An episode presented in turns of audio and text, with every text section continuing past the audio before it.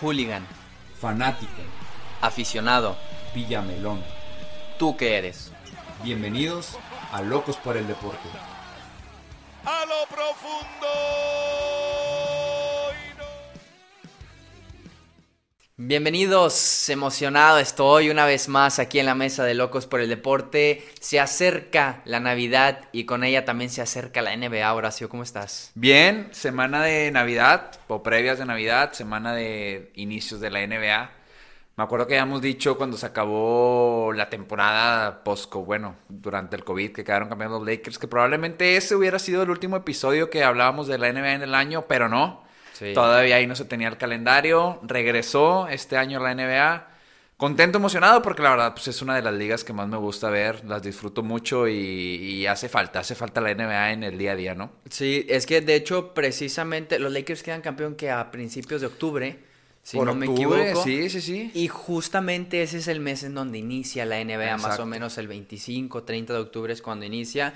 Y lo dijimos, bueno, a lo mejor van a retrasar el calendario, lo van a empezar en enero, y, pero no, creo que nos equivocamos y nos darán como siempre y como todos los años juegos en Navidad. Sí. Y, y fíjate que es, es lo que te quería preguntar. eh, lo he estado maquilando. eh, sacaron el, el schedule, el, Ajá, el calendario, el calendario de, de la NBA. Y, y me causa mucho ruido porque pues ahora que nosotros vamos a vivir la Navidad pues en nuestra casa, bueno, al menos así le vamos a hacer en, en mi familia, no Ajá. sé la gente que nos escuche cómo se vaya a pasar la Navidad.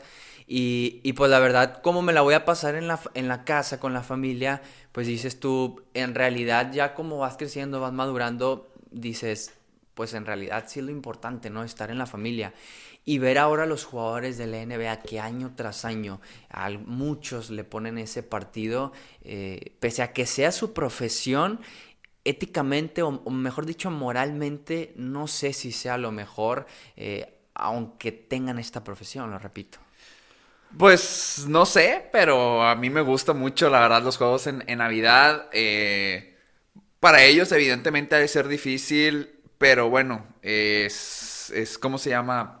Gajes Es la- del oficio. Sí, gajes del oficio, es la penitencia por ser de los mejores equipos, porque generalmente, obviamente, es la NBA sin saber quiénes van a andar en un gran nivel y en un bajo nivel, pues tratan de poner juegos interesantes, ¿no? Para que estés ganchado, exactamente. Por eso estés- siempre los Lakers juegan el 25. Sí, casi siempre juegan los Lakers, últimamente pues los Warriors, este, los Clippers, ya los están ahí metiendo, eh, Miami, etcétera, ¿no? Los Bucks ahora, últimamente Sí. con, con Giannis.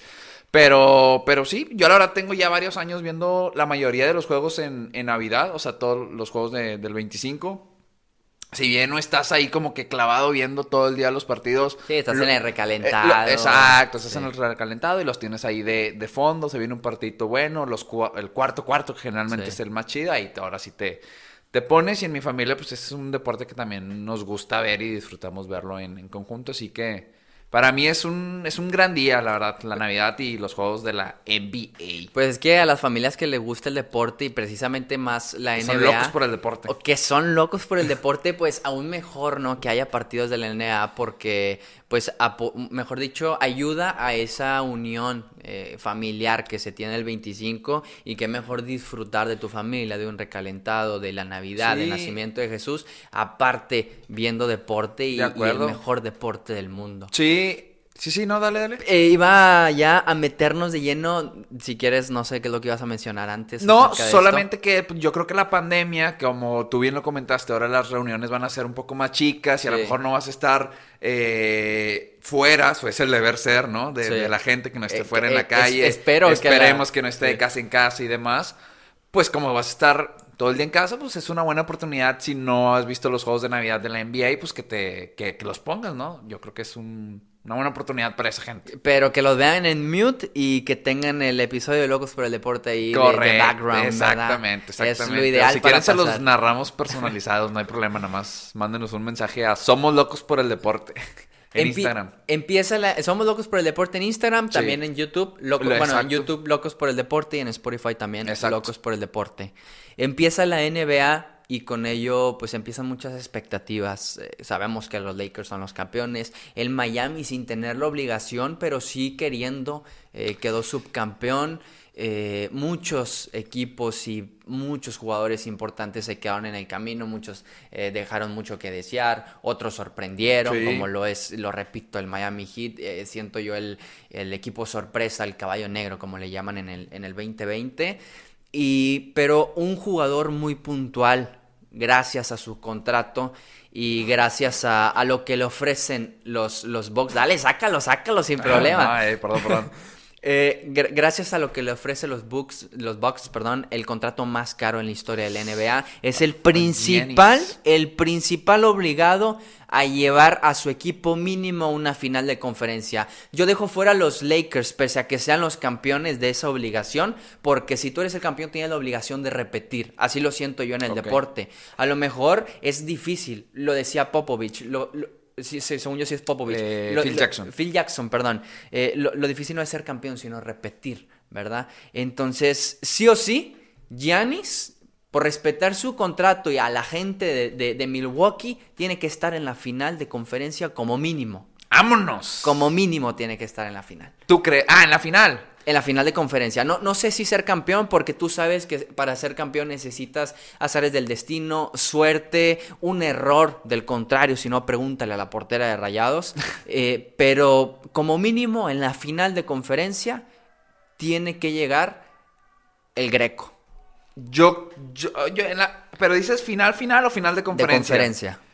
O sea, entrar Mira, en las semifinales, por así Sí, decirlo. yo creo que final de conferencia sí tiene gran chance. Obviamente, en esa conferencia del oeste pues, están los Brooklyn Nets, que va a ser interesante, ¿no? Es que para mí, si bien Giannis, como tú lo comentas, tiene un gran contrato, pero le falta a lo mejor un gran equipo.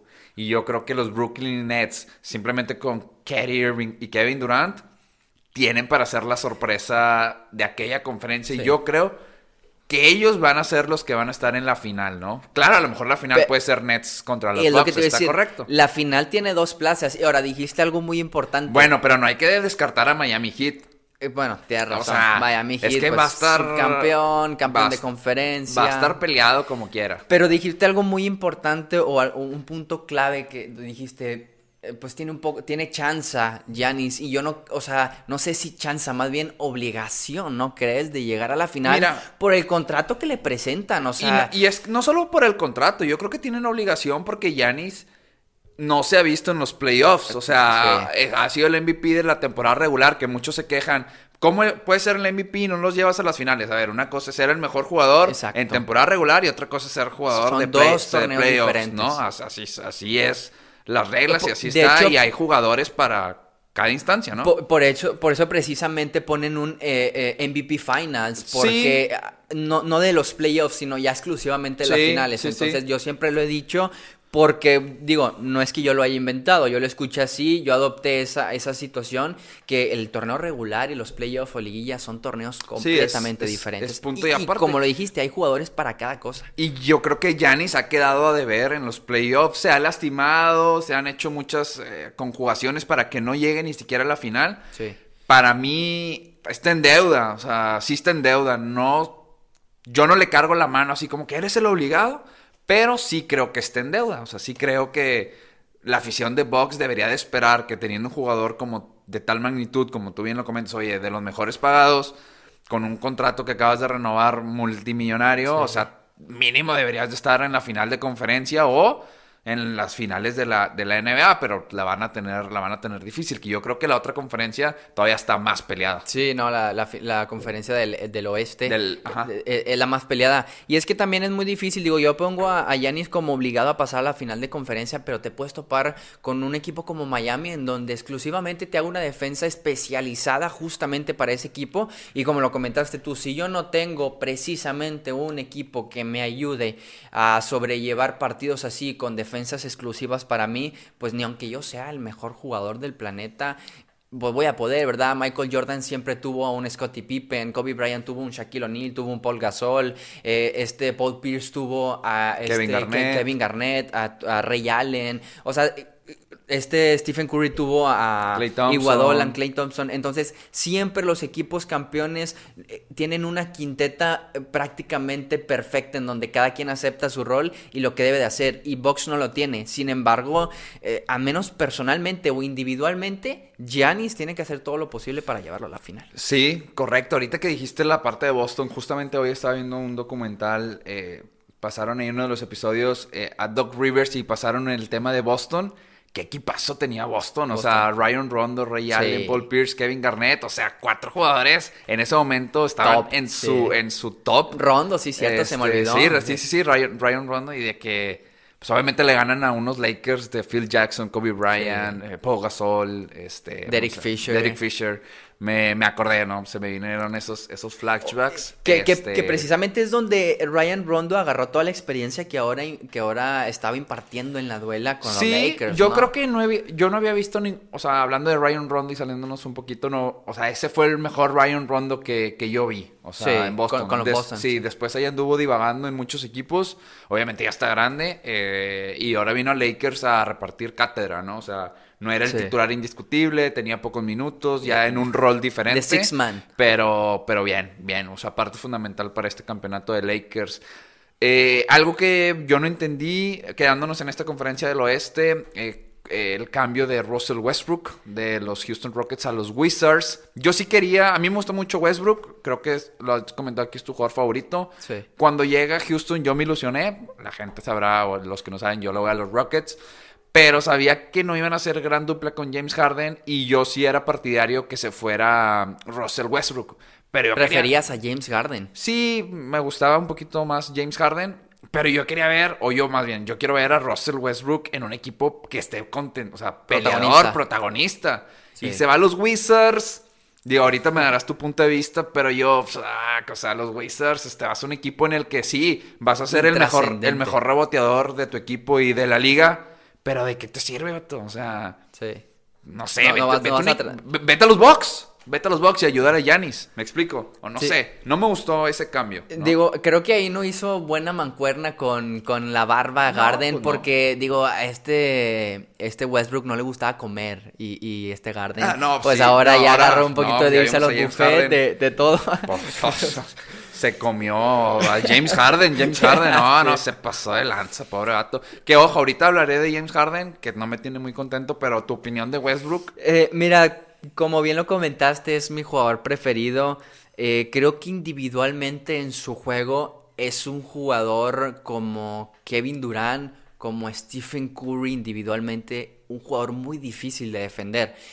Agrégale que es el mejor de la liga haciendo triples dobles, pese a que el tipo esté no tan chaparro, porque tú sabes que un jugador sí, sí, chaparro sí. en la NBA no supera por metros. mucho, ¿verdad?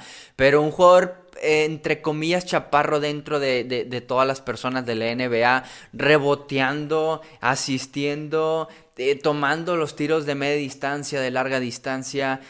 Yo siento como tú que, que necesita equipo para complementarse. Soy de la gente que piensa que un votador no puede hacer, o sea, no puede llevar a un equipo más allá de las capacidades del mismo.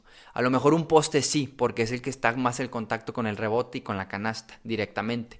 Pero un botador, eh, no sé, lo, lo desarman muy rápido de la pelota. ¿Qué es lo que ocupas para, Yo- para llevar un equipo? Yo creo que eh, Russell Westbrook no sabe asumir, o sea, no, o más bien no supo asumir el rol de segundo que le tocaba en los Houston Rockets. O sea, Por el güey- quiere ser el número uno y siendo el número uno, él, se debe, él debe de entender que no tiene las capacidades para llevar a un equipo a las finales y a ser campeón. O sea, su mejor, pues, su- sus mejores temporadas como equipo es cuando tenía a James Harden, a Kevin Durant, a Serge Ibaka en los Thunders. Sí. Cuando se fueron todos, Thunder era un equipo más, un equipo que entraba a los playoffs como octavo y sí, como tú dices, dominaba We- Westbrook todas las estadísticas. Pero ¿de qué te sirve, vato? Sí. Te dan la oportunidad de ir a un equipo contendiente como es los Houston Rockets, con un equipo de una plantilla media, pero que tiene a James Harden que los ha sabido llevar a otro nivel que siempre se queda ahí en tercer lugar, cuarto lugar. Que tampoco, eso es otra cosa. James Harden tampoco ha dado el estirón para llevarlos a unas finales. Pero yo a lo mejor y aquí lo comenté, no sé si en micrófonos o fuera de, de micrófonos, de que a mí me ilusiona Russell Westbrook sí asume su rol de número dos y entiende que se debe de complementar con James Harden y el resto del grupo. Y yo creo que este tiene la posibilidad, los Houston Rockets, de ser campeones o de llegar a las finales. Pero pues no, o sea, se terminó peleando con James, James Harden y pues James Harden es el jugador franquicia al día de hoy de los Houston Rockets que ya se andaba yendo y a lo mejor y a media temporada se va. Pero el güey quiso ser el número uno y se va, y se fue, y se fue a los Wizards. Y sí, ahí va a ser el mejor de los Wizards, evidentemente, pero pues vamos a ver qué hace Russell Westbrook. A mí te digo, me gustaría verlo en otro equipo. Sí, sinceramente. Lo que pasa es que cuando estaba con el Thunder se va Kevin Durant, se va Serge Ibaka y evidentemente queda como único, como jugador franquicia, por, Sí, así, sí, sí. por así decirlo, del Thunder. Dentro de Oklahoma, pues él eh, se, se acostumbró a ser el jugador número uno de- del equipo, ¿verdad? Se va a los Houston y precisamente lo que comentas, quiere hacer lo mismo que hacía en Thunder, a, a un equipo en donde James Garden ya, libera, ya lideraba claro. desde de hace años. Entonces, y lo comentamos, hasta cierto punto aceptó su rol en el sentido de que ya soltaba un poquito más la pelota, tomaba tiros diferentes a, a comparación de cómo lo hacía en, en Oklahoma, pero no terminó por enganchar terminó con, por con, James Garden y ahora siento que pasa por un tema también de billete, que se va a los Wizards y no toma ese reto personal o ese reto colectivo en irse a unos Bucks, en irse a unos Lakers, en irse a un Miami. Imagínate, Sí, Russell Westbrook con Miami. Con Jimmy Buckets. Eh, Con Jimmy Buck, no, sería otra. O sea, Miami sería candidato número uno para ser campeón si Russell Westbrook se fuera al Miami. Sí, pero pues bueno, o sea, vamos a ver, vamos a ver cómo se comporta, vamos a ver quién se cómo se comporta se esa conferencia comporta? del oeste. Lo que sí es que yo voy contigo, eh, me tiene demasiado ilusionado los Brooklyn Nets. Aparte de Russell Westbrook, Kyrie Irving a mí me gusta, es un ankle breaker, es un jugador que... Sí, Kyrie Irving está cañón, O sea, los movimientos que, cómo, cómo mueve sus tobillos para contra el contrario es impresionante. Y luego verlo al lado de Kevin Durant, el jugador más difícil de defender en la liga. o sea, sí, sí. lejos de, de este James Garden, iba a decir, de LeBron James, que lo comentamos, que parecía una bola de boliche nada más. El jugador más difícil de defender es Kevin Durant. Y se lo pone, y le pones un jugador como Kyrie Uno de los más difíciles, ¿no? Bueno, uno de los más difíciles dejándolo en el aire. Pero lo pones al lado de Kyrie Irving con esa habilidad que recordamos el triple que se avienta contra los eh, Warriors. Eh, es decir, tiene muchas. eh, tiene, tiene muchas salidas, te puede dar de muchas maneras. Entonces Brooklyn Nets va a ser candidato fuerte junto a Miami Heat y los Bucks, los tres principales a ganar el lado este. Sí, no veo otro equipo ahorita, no se me viene otro equipo a la mente, o sea, que pueda ahí contender una conferencia media flaca, la que yo veo acá, la del oeste, donde va a estar duras las papas, es acá en el este. Sí, o sea, yo no me atrevo a decir un candidato, o sea, porque tenemos a los Lakers, Sí. que evidentemente se están armando un buen trabuco, tenemos el regreso de los Warriors, porque regresan los. Warriors, aunque no van a tener Clay Thompson, pero ya teniendo Stephen Curry a plenitud, yo creo que lo van a hacer bien. Donde lastimosamente, eh, pues cortan al, al claro. mexicano-americano. Sí, a Eh. Toscano.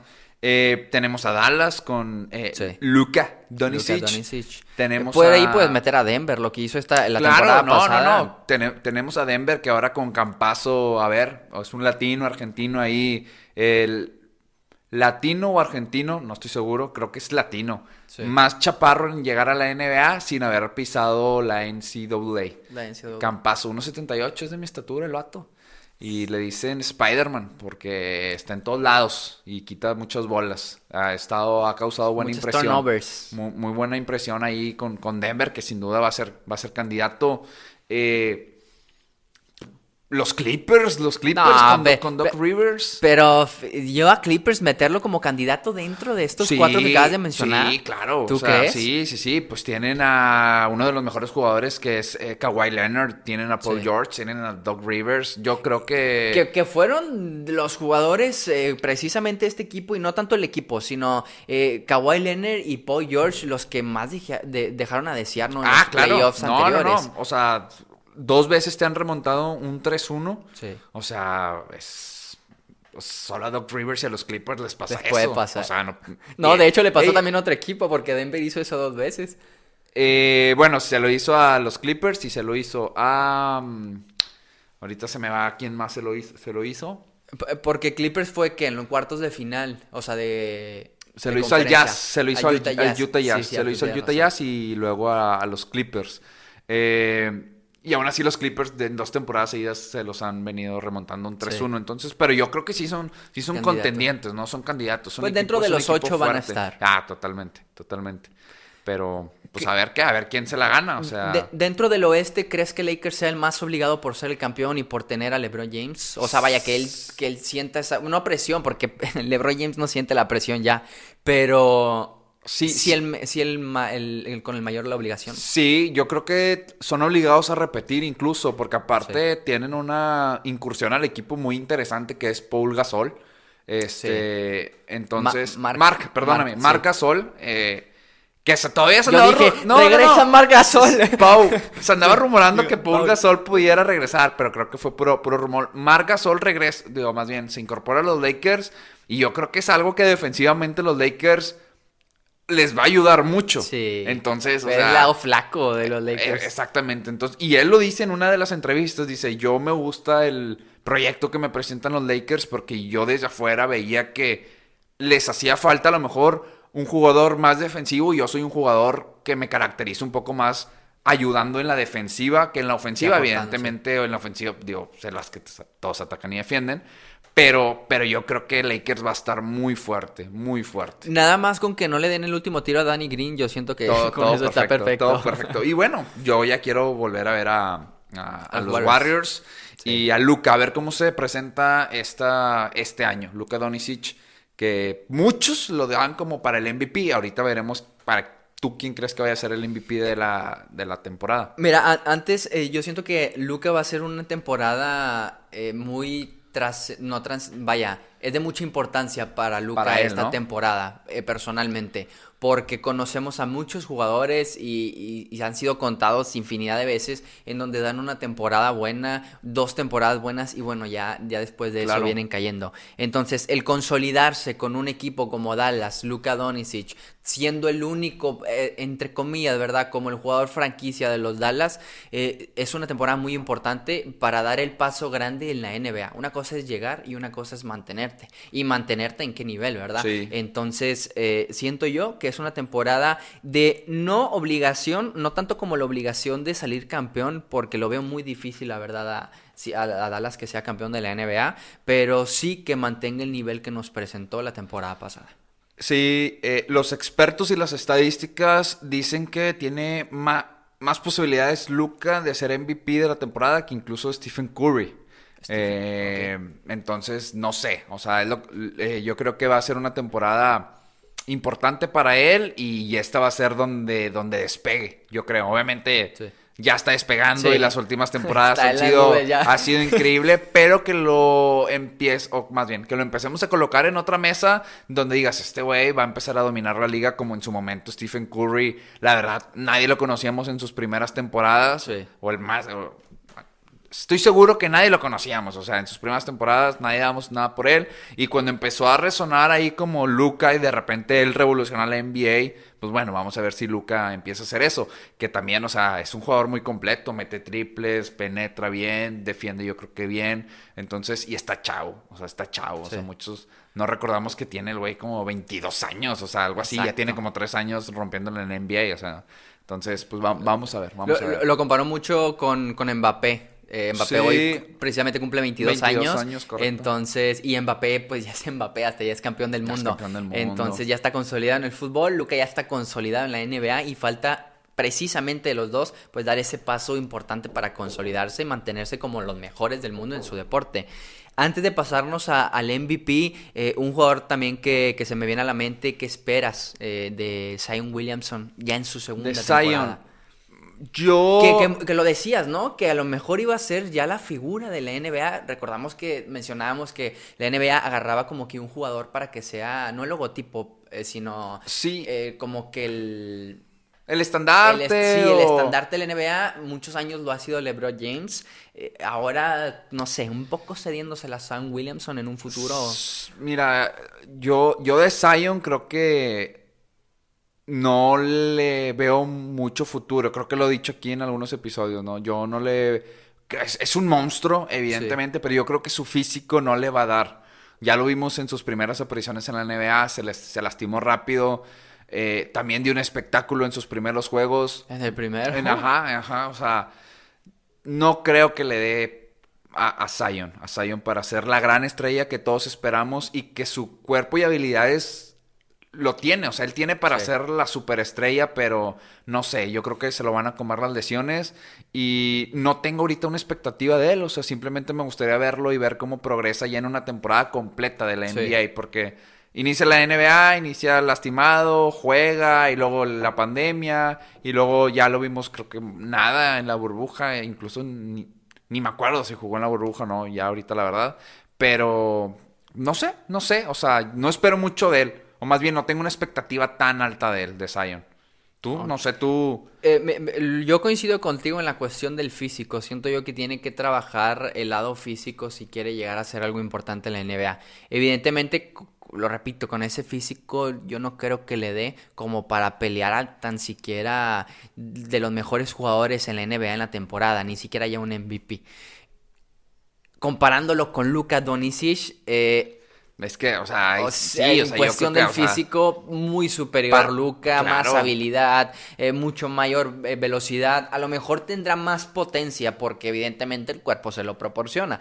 Pero ya para estar en la NBA, en una temporada completa, lo que te exige la NBA, como dices tú, las lesiones son muy importantes y hay que cuidarse las rodillas. Claro. Y con ese peso y lo que te exige, los, la- el promedio de saltos que te exige un partido de la, de la NBA, No. tan siquiera un cuarto va a ser muy no- importante para sus rodillas. Y, no, no, y no solo los saltos, los cambios de dirección, cambios Sí. de ritmo, etcétera, es cosas que te van fregando las, las rodillas, ¿no? Otro equipo que se me pasó, que yo creo que va contender por el título, los Memphis. Los Memphis, Memphis. eh, Grizz- Grizzlies, yo creo que tiene un gran equipo. Eh, ahorita o sea, estaba tratando de recordar como jugadores que yo creo que lo pudieran hacer mejor que, que, que Zion. Por ejemplo, también este güey de Denver, eh, Murray. Murray, O ah, sea, pues la clavadita que le hace LeBron. Pero aparte, o sea, Murray se trae un buen, buen nivel, o sea, fue agarrando un buen nivel este güey de Murray y yo creo que lo va a hacer, lo va a hacer mejor que Zion. Que Zion. O sea, oj- ojalá y no, porque la verdad Zion es un monstruo, ¿no? Y,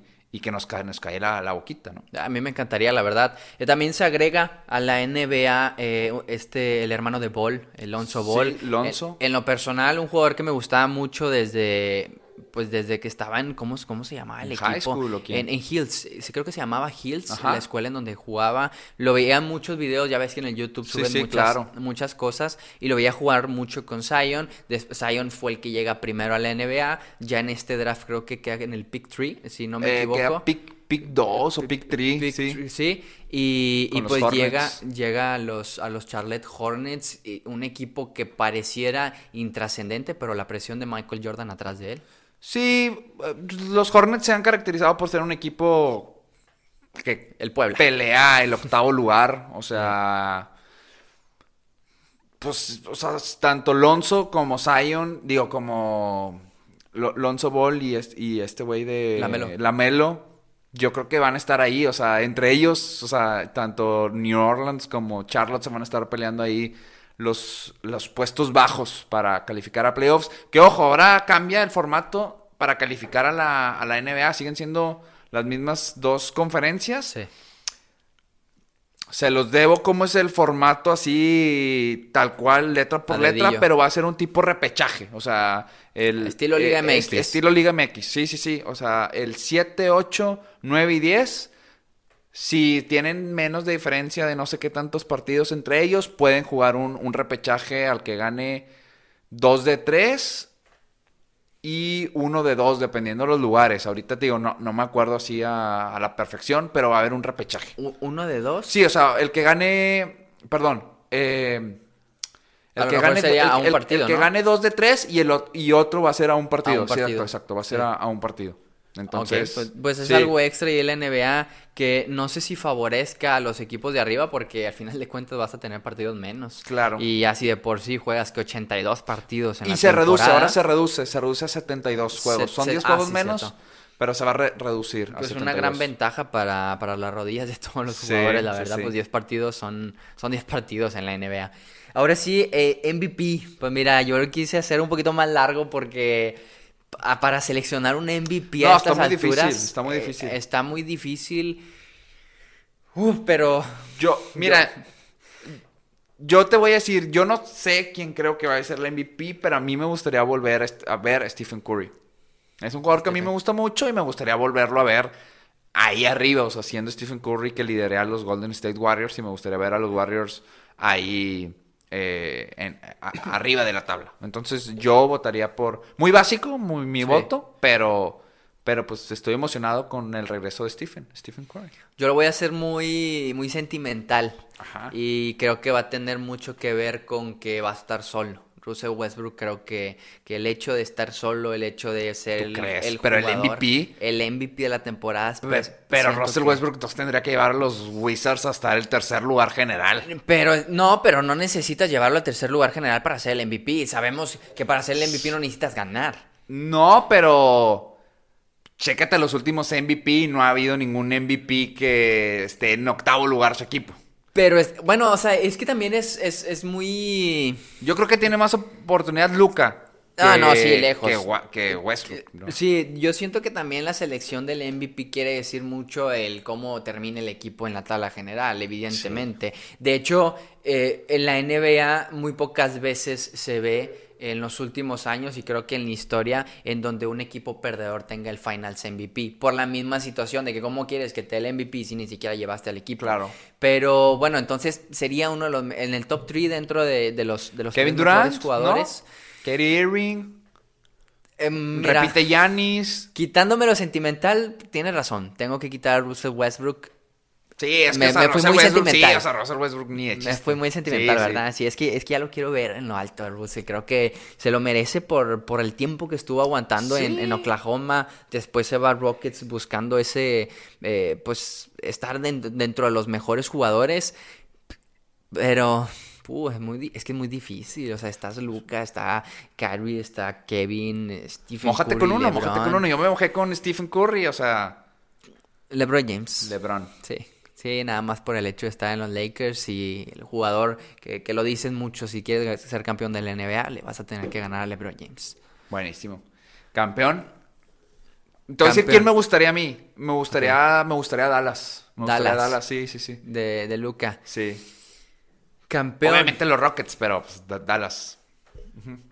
Como campeón. Están los Lakers, Clippers, Miami. O sea, va a estar bien difícil que Dallas sea campeón, pero Yo siento que con el regreso de los Warriors, creo que tiene ganas Stephen Curry. tú crees. y, y va a querer, eh, por lo que se fue perdiendo por las lesiones y demás, que no tenía el equipo completo y así, pues varios escaloncitos que se le, se le fue LeBron James. Eh, creo que cuando estu- estuvimos eh, viendo las, las series de Warriors contra Cavaliers, era un toma y dame, toma y dame de... de- Un de toma y daca, como dicen los de E ándale, ¿no? Toma y daca de Stephen Curry y LeBron James. Entonces yo siento que viene muy motivado para que no se le despegue tanto o que se acuerden de que él estuvo peleando con Van el mejor jugador de la NBA al momento.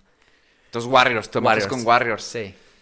Pues bueno, vamos a ver. Ya al final de, de la temporada recordaremos este episodio y veremos qué tal nos fue.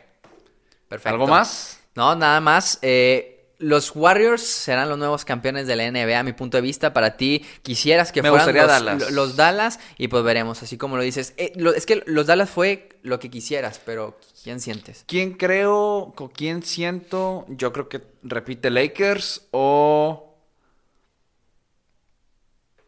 Brooklyn. Brooklyn, Brooklyn Nets, sí, sí. sí. creo que Brooklyn con Kevin Durant y Katie Irving tienen Tienen para muchas posibilidades. Sí. Y yo, bueno, yo pienso que van a ser los Warriors, pero quisiera que fueran, evidentemente no lo van a hacer, pero quisiera que fueran los Boston. Los Boston Celtics. ah, es evidente que es el equipo que menos va a ser campeón, pero quisiera que fueran los Bostons. Buenísimo, pues ahí está, se vale, se vale. Perfecto. Horacio, ¿dónde te puedes seguir ya para terminar la, La, gente? raza ahí, síguenme en horacio.t10 en Instagram. eh, el más importante, Somos Locos por el Deporte. Y en Twitter, Horacio Torres 10. Ahí para que me sigan, ¿no? Perfecto, a mí me pueden seguir como Arturo GZ en Instagram, somos eh, Locos por el Deporte en YouTube y Locos por el Deporte también muy importante en Apple Podcast. Apple Podcast. Si estás en Spotify, vete a Apple Podcast, reprodúcenos ahí, por favor. Y si estás en Apple Podcast, pues vete a Spotify, Spotify. eh, y danos, danos ahí follow, ¿no? Porfa.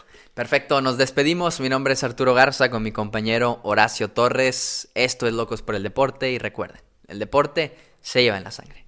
Adiós.